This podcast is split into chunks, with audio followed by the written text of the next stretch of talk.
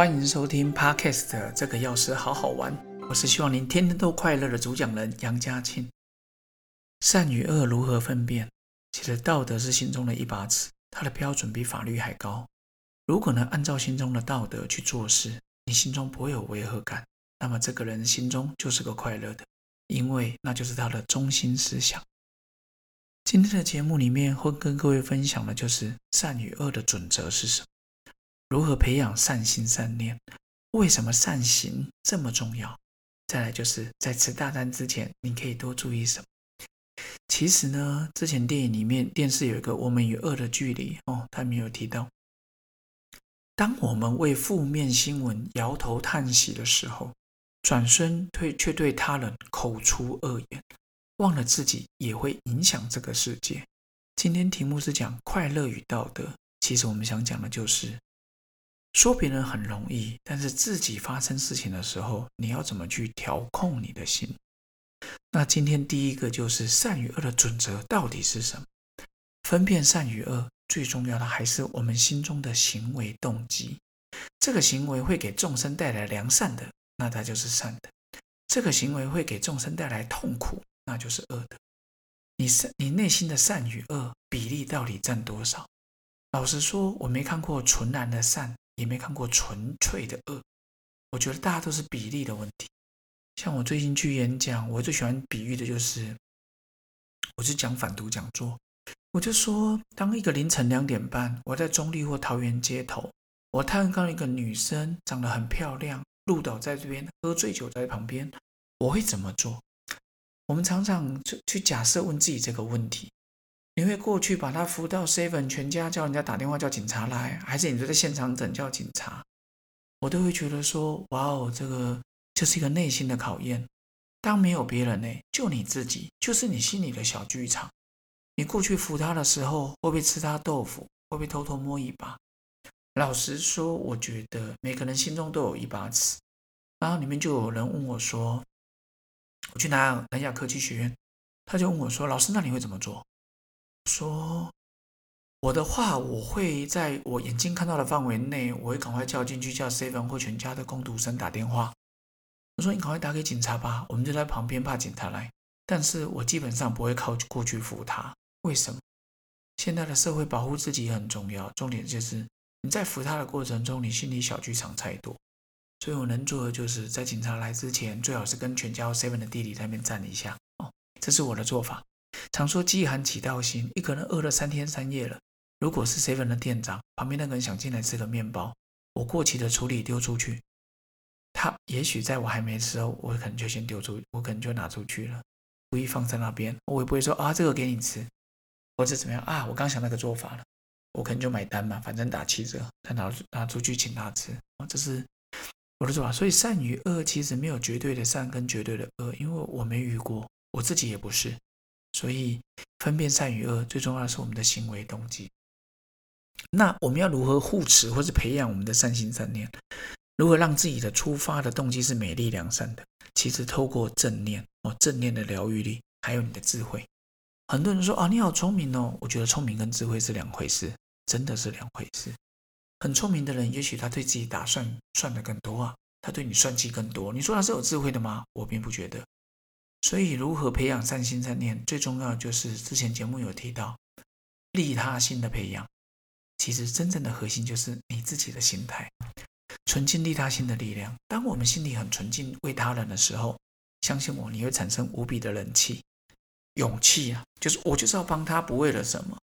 但是，如果你夹杂的以自己为出发点啊，不行，我要排班啊，不行，我要赚这二点六六的加薪啊，不行，我要怎么样？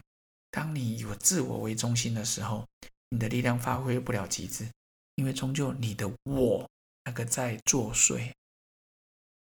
所以呢，为什么善行这么重要？金恩博士说过，人与人之间不是只人与人之间不是只有坏人对好人的侵害，有时候是因为我们好人不愿意行动。去读正大法律的时候，听过一个，他讲起初他们 first。They came，他们来了。一个牧师，他一个忏悔诗哦，他写的，他里面写的中文翻译就是：起初纳粹抓共产党人的时候，我沉默了，因为我不是共产党。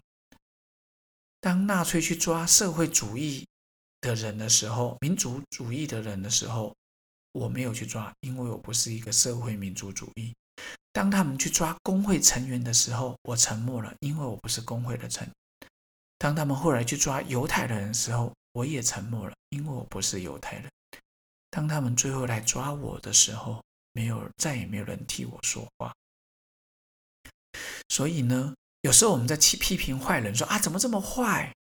其实有时候相对的也是好人不愿意行动，到最后你也是受害者。前两天看到美国的亚裔、韩裔、日裔都有说他们是奥运代表选手哦。有个白人过来骂他们一顿，讲了非常难听的话。他受伤的是除了言语之外，旁边路过这些卖场的那些人也没有伸出援手。这是我突然想到金恩博士说的：有时候我们看到一件事情，不是只有坏人对好人的侵害，往往也是害坏人不愿意行动。所以这时候呢，就想起了在正大的时候，他们讲那个破窗理论哦，一些。反正就是刑事政策啦，警务方面，一个一个社区里面本来玻一个教会里面，假设一个玻璃都 OK，突然有人把它打破了一个玻璃，这时候呢，很结果有些人看到，嗯，打破玻璃没差，又有人继续发现，下一段时间再来看，玻璃越破越多，broken windows theory 就是破窗理论，犯罪心理学的，所以一个环境，一个社区的环境会不会好？这时候，美国的那个纽约市长是朱利安尼，很有名，然后也是那个川普的一个律师啊。所以呢，当他们执行这一个有哪些需要修正，他们立刻去修正。十年内，纽约的犯罪率显著降低。当犯罪反社会、社会混乱降低的时候，整个地方就不一样。所以呢，就是回到刚刚金恩博士的，有时候你看到一件事情，你得去行动，让他做出改变。所以呢，它有五个阶段，跟各位说稍微说明一下。他说，当一一个社区出现失序的状况时，部分的居民迁出了。第二个，剩下不能迁出的，他对保为了保障自己社区安全，有有人在打人，而有人在贩毒，我就开始对这个里面漠不关心。第三个，当我们不能仅靠警察的力量，我们得靠平常好的人的力量去监察这个社区发生什么事的时候，当这些人不愿意出来。只靠警察，警察会疲于奔命。所以第三步，社区的治安开始恶化。恶化之后，再来第四个，又回到第一、第二，更多人搬离开来，更多人不愿意伸出援手，更多人减出外出的时间。所以再来呢，犯外来的犯罪的分子就会入侵这个社区。跟各位分享，这就是当你让你的心不愿意去做一些事的时候。某个程度也是让你恶的力量越来越多，然后接下来就是我们如何面对。好，假设人家说哇，宵夜是很罪恶的，喝酒是很罪恶的，要记得，当你要去吃大餐的时候，瘦身的一个方法。那你要吃大餐时，你知道热量的酒精的量非常惊人，你空腹吃完全吸收，随餐吃好一点，饭后一点哦，怡情怡性。所以想减肥的人不要空腹去吃大餐。他的意思是说，你不要一吃就立刻吃喝酒哇，这样你应该先从我最喜欢说的豆鱼蛋肉跟蔬菜多吃一点，让你本来空腹喝酒的变成随餐喝酒，甚至饭后喝一点酒，这样子吸收性不一样，你也不会胖的这么快。那一天我空腹跟好朋友们一些会长们在聚餐，然后就带了一瓶酒，一公升。两三个人喝，其他喝啤酒，结果我喝了大概快四百 CC，哇哦，非常惊人！我从来没有宿醉到下午三点的那一天，让我觉得我大概有一段时间不会再喝酒了。可是我的体重没怎么变呢，我后来又瘦下。所以呢，在今天讲完这一些，从你自己做起，然后分辨善恶，从你自己做起，然后呢，保持善念，利他心。看到坏人在对好人侵害的时候，竭尽你的能力。我不是要你去空手夺白刃，我不是要你去呵斥他，最起码打通电话吧，最起码用公共电话打通电话。当我看到破窗第一块的时候，赶快去修补它，不然我们就是那个建筑物，最后每个玻璃都破掉。所以呢，只有在不断的培养智慧跟慈悲心的时候，你才可以成为你自己的监护人，你才可以成为一个快乐的继承。因为《吕地心经》里面提到，心为主宰，一生之君，一时百害，驱除群群。意思是说，你就是你的主宰。然后下一堂课呢，就是我们快乐学的倒数第二堂课，二十三堂课，快乐的面对死亡。有听众会说，死亡如何快乐面对？太难了吧？所以呢，派崔克戴克拉克说过，有两种疯子：第一种不知道自己会死，第二种忘记自己活着。所以，如何以快乐的态度去面对死亡？下一堂课再跟各位分享喽。那么今天节目就这么结束了，OK，拜拜。